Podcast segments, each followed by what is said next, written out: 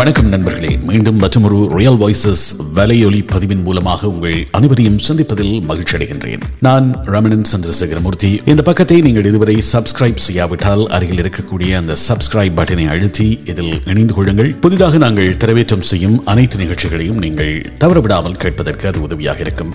அதேவேளை இந்த நிகழ்ச்சி உங்களுக்கு பயன்மிக்கதாக இருந்தால் இது பற்றி உங்கள் கருத்துக்களை எங்களுக்கு அறிய தாருங்கள். அதே போன்று மற்றவர்களோடும் இந்த நிகழ்ச்சியை பகிர்ந்து கொள்ளுங்கள். வாருங்கள் இன்று நிகழ்ச்சிக்குள் செல்லலாம்.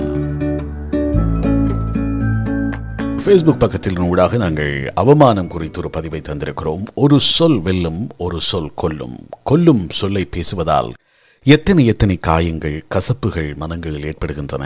மற்றவர்கள் செய்யக்கூடிய கிண்டலும் கேலியும் நக்கலும் நையாண்டியும் ஒவ்வொருவருடைய மனதையும் காயப்படுத்துகின்றதே. அதை செய்வதற்கென்றே ஒரு கூட்டம் அலைந்து கொண்டே இருக்கிறது. இது உண்மையில் அவர்களுடைய குணமா அல்லது அவர்களுடைய இயல்பே அப்படித்தானா என்று அவர்களுக்கு மட்டும்தான் தெரியும்.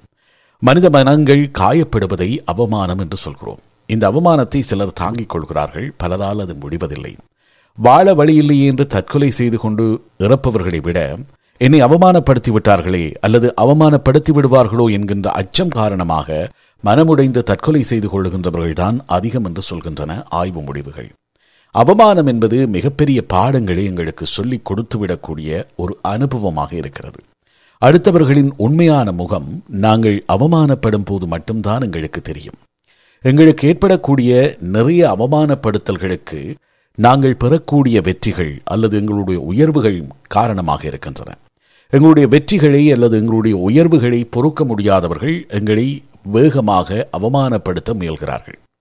எங்களை அவமானப்படுத்த முயல்கின்றவர்கள் இரகசியமாக அதை செய்கிறார்கள். வேறு யாரையாவது முன்னிறுத்தி பின்னால் நின்று இயங்குவார்கள். இன்னும் இதை அடுத்த கட்டத்திற்கு எடுத்துச் செல்வதாக இருந்தால், எங்களோடு வாழ்ந்து கொண்டிருக்கின்ற மனிதர்கள் எங்களுடைய உயர்வு கண்டு பொறாமை கொள்கின்றவர்கள்தான் எங்களை அதிகமாக காயப்படுத்த தொடங்குகிறார்கள். அல்லது அவர்கள்தான் அந்த பொறாமை மிகுதியால் எங்களை எப்படியாவது அவமானப்படுத்திவிட வேண்டும் என்று நினைக்கிறார்கள். இது எல்லா சந்தர்ப்பங்களிலும் நிகழும். பாடசாலைகளில் நிகழும், வேலைத்தளங்களில் நிகழும், கல்லூரிகளில் நிகழும், உறவினர்கள் மத்தியில் நிகழும், எல்லா இடங்களிலும் நட்பு வட்டத்திலும் இருக்கும், அமைப்புகளில் இயங்குகின்ற போதும் வரும், எல்லா இடங்களிலும் இது வரும். எங்களுடைய வாழ்க்கையில் எங்களுடைய சுற்றம்தான் எங்களுடைய எதிரிகள். எதிரிகள் என்று யாரும் உருவாவதில்லை. அதை நாங்கள் முதலில் புரிந்து கொள்ள வேண்டும். எதிரிகள் எங்களோடு இருக்கின்றவர்கள் தான் எதிரிகளாக மாறுகிறார்கள். புதிதாக யாராவது முளைத்து நான் இவருக்கு எதிரியாக போகிறேன் என்று சொல்லி கொண்டு வருவதில்லை. எங்களோடு இருக்கின்றவர்கள் தான் எங்களுக்கு எதிரியாகிறார்கள். ஏன் அப்படி எதிரியாகிறார்கள் என்றால், அவர்களால் நாங்கள் அடைகின்ற உயரங்களை எட்ட முடியாமல் போகின்ற போது அல்லது அவர்கள் விரும்புகின்ற வகையிலே நாங்கள் செயல்படாமல் விடுகின்ற போது அவர்கள் எதிரியாக மாறி போய்விடுகிறார்கள். அதிகம் அதிகம் எதிரிகள் உருவாவதற்கு காரணம் அதிகம் அதிகம் வெற்றி கிடைக்கின்ற சூழல் என்று சொல்கிறார்கள். அப்படியாக எங்களுக்கு அருகில் இருக்கின்றவர்களால் தான் அதிகமாக நாங்கள் அவமானப்படுத்தப்படுகிறோம். அவமானங்களை பொருட்படுத்தாமல் இருப்பதற்கு ஒரு பக்குவம் வேண்டும் என்று பலரும் சொல்கிறார்கள். வாழ்க்கையில் வெற்றி வேண்டுமாக இருந்தால் அவமானப்படுங்கள். அவமானத்திற்கு அஞ்சாதீர்கள். அவமானம் என்பது ஒரு உரம், கடுமையான உரம், காரமான உரம். அதனால் தான் என்ன, உரம் தானே. அந்த உரத்தை நாங்கள் எப்படி ஏற்படுத்தி கொள்ளலாம், எப்படி பயன்படுத்தி கொள்ளலாம், ஏன் வாழ்க்கையிலே இந்த அவமானங்கள் வருகின்றன, இதை பற்றித்தான் நாங்கள் இன்று பேசுகிறோம்.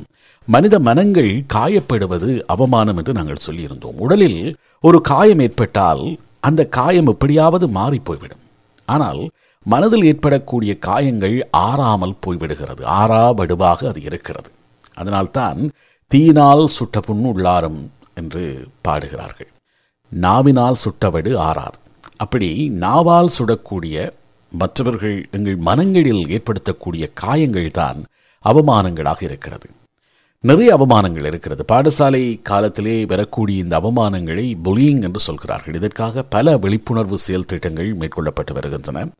ஆன்டி புலியிங் டே என்று வைத்திருக்கிறார்கள், புலியிங் ப்ரிவென்ஷன் டே என்று வைத்திருக்கிறார்கள், இப்படி நிறைய விஷயங்கள் வைத்திருக்கிறார்கள். ஆஸ்திரேலியாவில் ஒரு ஒன்பது வயதான சிறுவன் குரான் பைல்ஸ், அவருக்கு பிறப்பிலேயே ஒரு விசித்திரமான நோய். கைகால்கள் வளர்ச்சி எல்லாம் குன்றி போயிருக்கிறது. முகப்பொலிவிலும் பெரிய மாற்றம், பெரிய தலை, இப்படியாக ஒரு வித்தியாசமான உருவம் கொண்டவராக இருக்கக்கூடிய அந்த சிறுவன் பாடசாலைக்கு செல்லுகின்ற போது பாடசாலையிலே அந்த சிறுவனை அவமானப்படுத்துகிறார். அந்த அவமானம் தாங்காமல் அந்த சிறுவன் கதறி அழுகிறான். So I've just picked my son up from school, witnessed a bullying episode, rang the principal, and I want people to know, parents, educators, teachers, this is the effect that Give bullying has. I'm gonna do it. This is what bullying does. வளர்ச்சி குறைந்த குழந்தைகளை அவமானப்படுத்தாதீர்கள் என்று உருக்கமாக வேண்டுகோள் விடுக்கின்றார் அந்த தாய். அவரை போன்று குள்ளமான நகைச்சுவை நடிகர் பிராட் வில்லியம்ஸ் அவருக்கு ஆதரவாக நிதி திரட்ட தொடங்குகிறார். ரக்பி விளையாட்டின் போது சாம்பியன்ஷிப் போட்டியை தொடக்கி வைப்பதற்காக குவாதன் அழைக்கப்பட்டு கௌரவிக்கப்படுகிறார். அவருடைய அவமானம், அவர் சந்தித்த அந்த அவமானம்.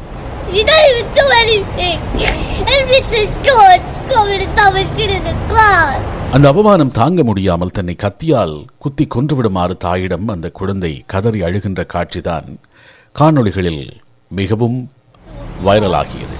அதுதான் இந்த அவமானம் அல்லது புலியிங்குக்கு எதிராக பலரையும் இப்போதும் குரல் கொடுக்க வைக்கிறது. இப்படி வாழ்க்கையிலே நிறைய பேர் அவமானங்களை சந்தித்துக் கொண்டிருக்கிறார்கள்.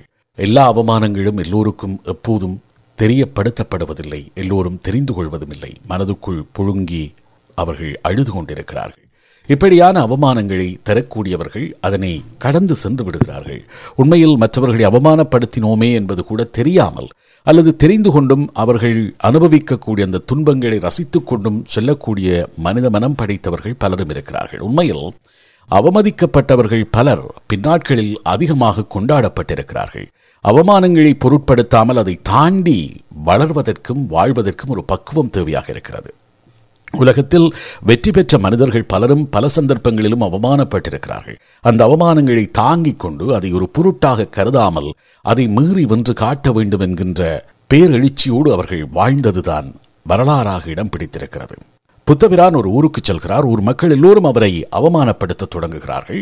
அத்தனை அவமானங்களுக்கு இடையிலும் இவர் அமைதியாக நடந்து கொண்டிருக்கிறார். அவரோடு வந்த சீடர்களுக்கெல்லாம் ஒரே ஆச்சரியம், என்னடா ஊரே கூடி ஒருவரை அவமானப்படுத்தி கொண்டிருக்கிறது, இந்த மனுஷனுக்கு ஒரு கொஞ்சம் கூட கோபம் வரவில்லையா, கவலை வரவில்லையா அப்படி என்று சொல்லி அவர்கள் புத்தரிடம் வாய்வெட்டை கேட்டு விடுகிறார்கள். என்ன இப்படியெல்லாம் அவமானப்படுத்துகிறார்கள், உங்களுக்கு கோபமே வரவில்லையா என்ற போது புத்தர் மிக இயல்பாக சொன்னார், அவமானம் என்பது அவர்கள் எனக்கு தருவது, அதை வாங்கிக் கொள்வதா இல்லையா என்று தீர்மானிப்பது நான் தான். நான் ஏற்றுக்கொள்ளாதவரை அந்த அவமானம் எனக்கு வந்து சேராது. நான் அதை ஏற்றுக்கொள்ளவே இல்லை. அவர்கள் அவமானப்படுத்துகிறார்கள், அவமானத்தை தருகிறார்கள், ஆனால் அதனை நான் ஏற்றுக்கொள்ளவில்லை. நான் ஏற்றுக்கொள்ளாத ஒரு விஷயத்திற்கு நானேன் கவலைப்பட வேண்டும், நானேன் உரிமை கொண்டாட வேண்டும், அவர்கள் தருகிறார்கள், நான் ஏற்றுக்கொள்ளவில்லை, அவ்வளவுதான்.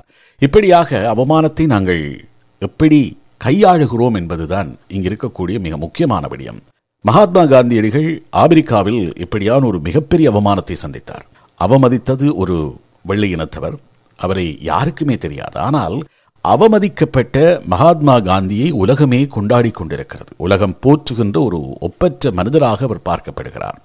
தென்னாப்பிரிக்காவிலே ஒரு முதல் வகுப்பு பயணச்சீட்டோடு ஒரு ரயில் வண்டியிலே அவர் அமர்ந்திருக்கிறார்.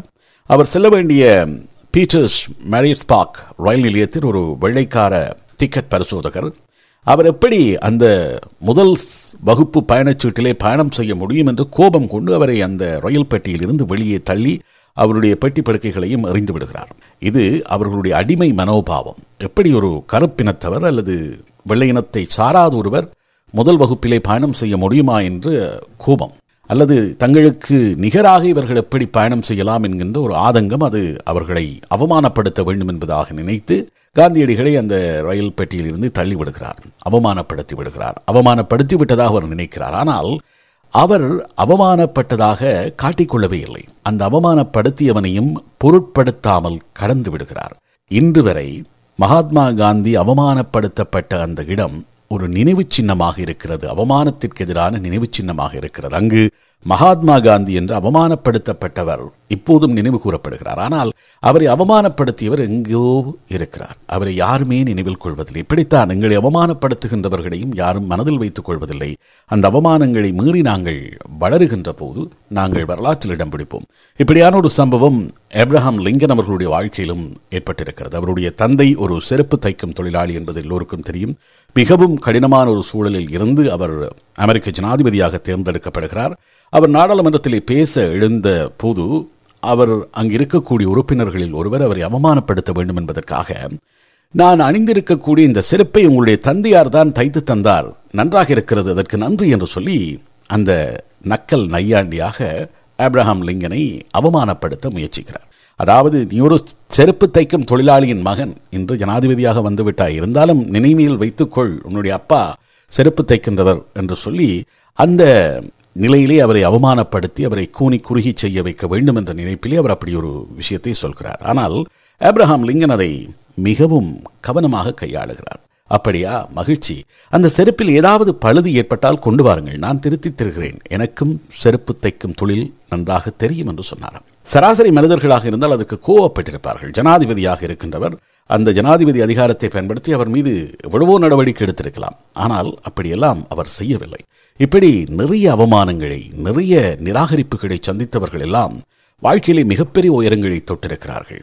செவாலிய சிவாஜி கணேசன் அவர்கள் வானொலி ஒலிபரப்பாளராக வேண்டும் என்கின்ற விருப்பத்தோடு அங்கு செல்கிறார். அப்போது அவரை பரிசோதித்த அந்த வானொலி நிலையம் அவருடைய குரல் வானொலி ஒலிபரப்பிற்கு போதுமானதாக இல்லை, அதற்கு பொருத்தமானதாக இல்லை என்று சொல்லி அவரை நிராகரித்து விட்டது. ஆனால் பின்னாட்களில் அவர் எப்போதும் இன்றும் தென்னிந்திய சினிமாவின் அசைக்க முடியாத சிம்மக்குரலோன் என்று போற்றப்படுகிறார். அவ்வளவு தூரம் அவருடைய குரல் வசீகரம் மிக்கதாக இருந்தது. ஆனால் அந்த குரலையும் கூட நிராகரித்தார்கள், அவமானப்படுத்தினார்கள். இப்படி நிறைய அவமானங்கள், நிறைய நிராகரிப்புகளை சந்தித்தவர்கள்தான் உயரங்களை தாங்கிக் கொண்டிருக்கிறார்கள். அவமானத்தை தாங்கிக் கொள்வதோடு நாங்கள் நின்றுவிட வேண்டும். அதற்காக பழிவாங்கும் எண்ணங்களை நாங்கள் வளர்த்து கொள்ளக்கூடாது. என்னை இவர் அவமானப்படுத்தி விட்டார், நேரம் வரும் வரை காத்திருந்து அவமானப்படுத்தியவருக்கு நானும் அதே போன்று அவரோ அவமானத்தை கொடுக்க வேண்டும் என்று நினைப்பது மிக கேவலமானது என்று சொல்கிறார்.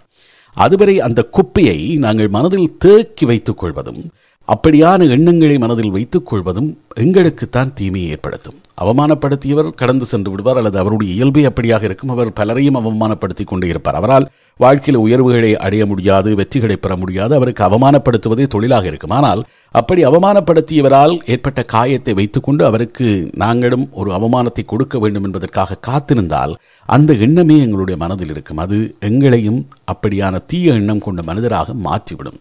ஆகவே ஆத்திரத்தை தீர்த்துக் கொள்வதற்காக எங்களுக்கு நேர்ந்த அவமானத்தை மற்றவர்களிடம் பகிர்ந்து கொள்வதும் கூடாது.